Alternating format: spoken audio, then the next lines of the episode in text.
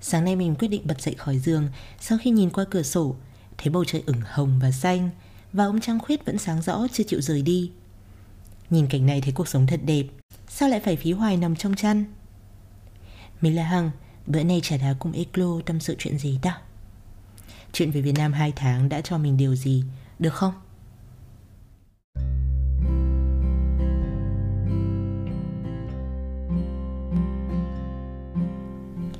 Về với không gian không còn tiếng giao bán ngoài phố Tiếng còi xe nhộn nhịp Tiếng karaoke nhức óc Mình vẫn chưa thực sự quen Có một chút cảm giác cô đơn, buồn buồn. Đã lâu rồi mình không được về Việt Nam Và về lâu như thế. Hơn 3 năm mình mới lại được hít hà bầu không khí ẩm ương của Hà Nội. Trời không lạnh nhưng cũng chẳng ấm của tháng 12 và những ngày Tết. Cũng như lần đầu tiên mình về ăn Tết vào năm 2010 Mình bước xuống máy bay với một sự tự tin ngút ngàn rằng trời Việt Nam thật ấm, có lạnh lẽo gì đâu so với thời tiết lúc bấy giờ ở đất Pháp này. Áo khoác à? Áo len à? Tôi không cần các bạn. Nhưng chỉ cần ngay ngày hôm sau được lượn lờ trên con xe máy thì mình sẽ thấy áy náy về những suy nghĩ ấy ngay tấp lự. Chả là trời Hà Nội kỳ lạ thế đấy. Nhìn nhiệt độ thì chẳng lạnh đâu. Ấy mà lần nào leo lên xe cũng phải trùm kín mít. Sau khi kết thúc cuộc đời đi làm thuê, mình quyết định về Việt Nam hơn 2 tháng. Vâng, mình đã được tự do, mình đã trở thành người làm nghề tự do. Mình muốn thử sức mình, biến coaching thành công việc chính. Bạn ủng hộ mình nhé. Lần này về Việt Nam mình được gì? Đầu tiên là mình được gắn thêm ti tỉ thứ trên răng và trong miệng. Nếu bạn có thấy giọng mình đổi khác hoặc mình nói ngọng thì ấy là do mình đang niềng răng. Chả là mình muốn niềng răng từ rất lâu rồi, nhưng vì biết rằng mong muốn của mình có hơi quái oăm vì răng của mình chẳng đến nỗi nào, Nên mình chỉ tin tưởng nha sĩ giỏi nhất thế gian trong lòng mình, Ấy là bố mình. Sau khi từ chối bệnh nhân quý hóa là cô con gái Phải đến hơn 10 năm, Thì lần này bố mình đã gật đầu đồng ý chỉnh nha cho mình. Chỉ vậy thôi mà bố mất ngủ, Căng thẳng suy nghĩ, Lên kế hoạch cho mình. Làm thế nào để theo dõi được cho mình? Ca này căng lắm, Nhỡ Covid hay chiến tranh không về được thì sao? Ngày mình đi, Bố đã chuẩn bị hết tất cả dụng cụ chắc đủ cho cả năm chỉnh nha, chẳng may mình không về được. Vậy là mình được cảm nhận mọi niềm đau mà chưa ai nói. Trong đầu mình, mọi người chỉ kêu là bất tiện và có thể là đau. Mọi người chỉ bàn chọn niềng cái gì cho đẹp để nó giấu đi. Chẳng ai nói được là nó bất tiện thế nào và nó đau ra làm sao. Chắc là sau nhiều năm niềng răng, mọi người đã quên mất. Về việt nam lần này mình được gì nữa nhỉ được gặp lại những người bạn cũ. Người chị mình quen từ cái thời đi học võ chân đất ngoài cung Việt Xô. Mấy năm trước, có lần chị viết status rằng chị giật mình tỉnh giấc, nghĩ bụng phải chuẩn bị đi xe sang nhà cái hằng, đón nó đi học như cái thời chị còn học cấp 3 rồi mới chợt nhận ra hiện thực là phải cho con bú. Đấy, cái tình bạn ấy. Gặp lại cô em quen từ cấp 3 vẫn cứ thích mắng mình và cười trên những câu đùa vô bổ, nghịch ngợm của mình. Giờ em đã lớn lắm rồi Em chỉ kém mình một tuổi thôi mà. Là mẹ độc thân của một cô con gái đã lớn, Phải tự mình vật lộn với những khó khăn không tên của người trưởng thành. Đôi lúc chúng mình ngồi với nhau, Chẳng nói gì, Nhưng chắc cả hai đều nghĩ, Thời gian trôi đi đâu rồi nhỉ? Chúng tôi đã lớn mỗi người một cách khác nhau, Cuộc sống đã chẳng còn va vào nhau nữa. Nhưng ngồi đây vẫn muốn là hai cô bé cấp 3 Tí ta tí tởn anh bạn mình quen từ hồi cấp 3 khi mình còn là một anh hùng bàn phím oanh tạc khắp các forum. Chẳng hiểu nhân duyên nào mà chúng mình lại thành ra thương yêu nhau thế. Lần nào mình về, anh ấy cũng cố gắng dành thời gian để đưa mình đi ăn bát bún ốc quen thuộc. Cô em gái đã từng xuất hiện và được shout out nhiều lần trong tập podcast của mình. Về Việt Nam, chúng mình được gần nhau hơn một chút. Cho dù chẳng gặp được nhiều, nhưng mỗi lần gặp thì vẫn là ti tỉ mọi câu chuyện. Nó khác so với những lần video call kia là chúng mình được dựa vào nhau mà nghĩ về những thứ vẩn vơ trong cuộc sống. Được cười ngả nghiêng, cười đập đùi, cười viện vai, cười nắm tay, những thứ mà khoảng cách không cho ta được. Được gặp lại những cô bạn học cũ, quen qua cả thời gian và không gian rồi. Nhận ra họ cũng trở thành siêu nhân, đánh đổi sự ổn định, đi tìm một tình yêu nào đó. Tình yêu đó khiến họ bận rộn hơn, lo lắng hơn, nhưng có vẻ cũng khiến họ vui hơn, trọn vẹn hơn. Và chúng mình ngồi xuống, cổ vũ cho nhau về Việt Nam, mình được gặp những người bạn mới. Một cô bé cứ gặp mình là khóc. Mình đang tưởng tượng ra em đang làm mặt phụng phịu khi nghe câu này. Rõ là em không thích khóc trước mặt người lạ Vì mình chỉ là một người bạn mới thôi mà Thế mà chả hiểu sao Lần nào em cũng trải lòng Một cô bé khác Mình cũng không hiểu phải diễn tả cái duyên này như thế nào Đồng cảm về chuyện răng miệng Có thể cùng tâm sự chuyện đi du học Chẳng biết nữa Nhưng mới quen mà chúng mình gặp nhau khá nhiều và mọi thứ thoải mái như đã quen từ lâu Chị rất vui vì chúng mình đã được biết nhau những ngày đầu tiên vừa về Việt Nam, mình cùng người chị đã quen từ lâu đi dạo phố sách. Theo lời tư vấn của chị, mình mua một cuốn sách của Tô Hoài, Chuyện cũ Hà Nội. Lúc mua mình chỉ nghĩ, mua một cuốn sách của các nhà văn xưa, đọc lại những câu chuyện xưa, xem lại cách hành văn đã khiến mình khổ đau một thời khi đi học. Xem mình đã đủ lớn để cảm, để hiểu chưa? Nhưng đọc rồi thì mình thấy bất ngờ quá.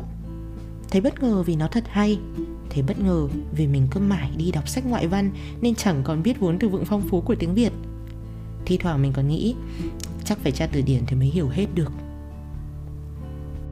Đọc truyện cũ Hà Nội thì mình lại tò mò về lịch sử, về bối cảnh của những câu chuyện được kể kia. Trong bữa tối nọ, mình hỏi bố mẹ về nạn đói năm 1945. Thế là được khuyến mại thêm những câu chuyện bao cấp ngày xưa, những trò chơi trẻ con mà bố mẹ hay chơi. Có những trò mình biết, có những trò là mình thấy tò mò, mình nghĩ chắc khi nào phải tranh thủ chơi cùng bố mẹ để sau này có thể chơi cùng con nữa. Mình được nghe những câu chuyện đi sơ tán, chẳng cần văn chương lai láng, nhưng những lời kể ấy là mình vẫn tưởng tượng ra tiếng máy bay đáng sợ thế nào. Sự lo lắng khi có bom nổ, sự ngây ngô và hồn nhiên của trẻ con thời ấy khi nhìn máy bay bắn nhau mà như xem pháo hoa. Nghe những câu chuyện ấy, mình cảm thấy thật may mắn. May mắn vì mình đã hỏi nên đã được nghe nếu mình không hỏi thì những câu chuyện quá khứ ấy bố mẹ mình có thể kể cho ai khác nghe được không nhỉ? Những hình ảnh đẹp đẽ và đáng nhớ nhưng chỉ có ở trong ký ức ấy có được truyền lại không nhỉ? Nên mình cảm thấy vui lắm, như được trao cho một báu vật và mình nghĩ mình sẽ hỏi nhiều hơn, nghe lại những câu chuyện cũ chẳng ai hỏi, cũng không ai kể ấy. Lần này mình về may mắn vẫn gặp được bà ngoại. Vì trước khi mình về, bà ốm nặng lắm. Mình đã khóc vì lo lắng rằng sẽ không kịp gặp bà. Nhưng may mắn sao, Khi mình về, giọng bà vẫn sang sảng. Chỉ tiếc là bà đã lẫn, Không còn nhận ra mình nữa. Nhưng không sao, Bà khỏe là vui rồi. Càng lớn mình càng tò mò về cuộc sống của bà. Từ khi bắt đầu biết và nhớ mọi việc, Mình luôn thấy nhà bà có khách. Mọi người cứ qua thăm hỏi và tặng quà bà. Có một người bác mình coi như gia đình Cũng đến sống cùng và chăm chút cho bà từng ly từng tí. Mình thấy tò mò lắm. Tò mò rằng bà đã quen họ ở đâu, Vì sao họ lại nhiệt tình và thương yêu bà như thế. Câu chuyện của bà là gì? Đã có lúc mình nghĩ, Nếu viết lại được một cuốn sách về bà, Chắc hẳn sẽ hay lắm. Về tất cả những mối nhân duyên mà bà đã có trong cuộc sống, Nhưng giờ bà đã lẫn mất rồi. Nên mình hỏi câu chuyện của người bác đang sống cùng bà. Bạn sẽ thấy khi được hỏi về những niềm vui trong quá khứ, Khuôn mặt của người kể sẽ sáng lên một cách lạ kỳ, Như họ đang được trẻ lại, đang được trở về với thanh xuân, với những năm tháng huy hoàng trong quá khứ.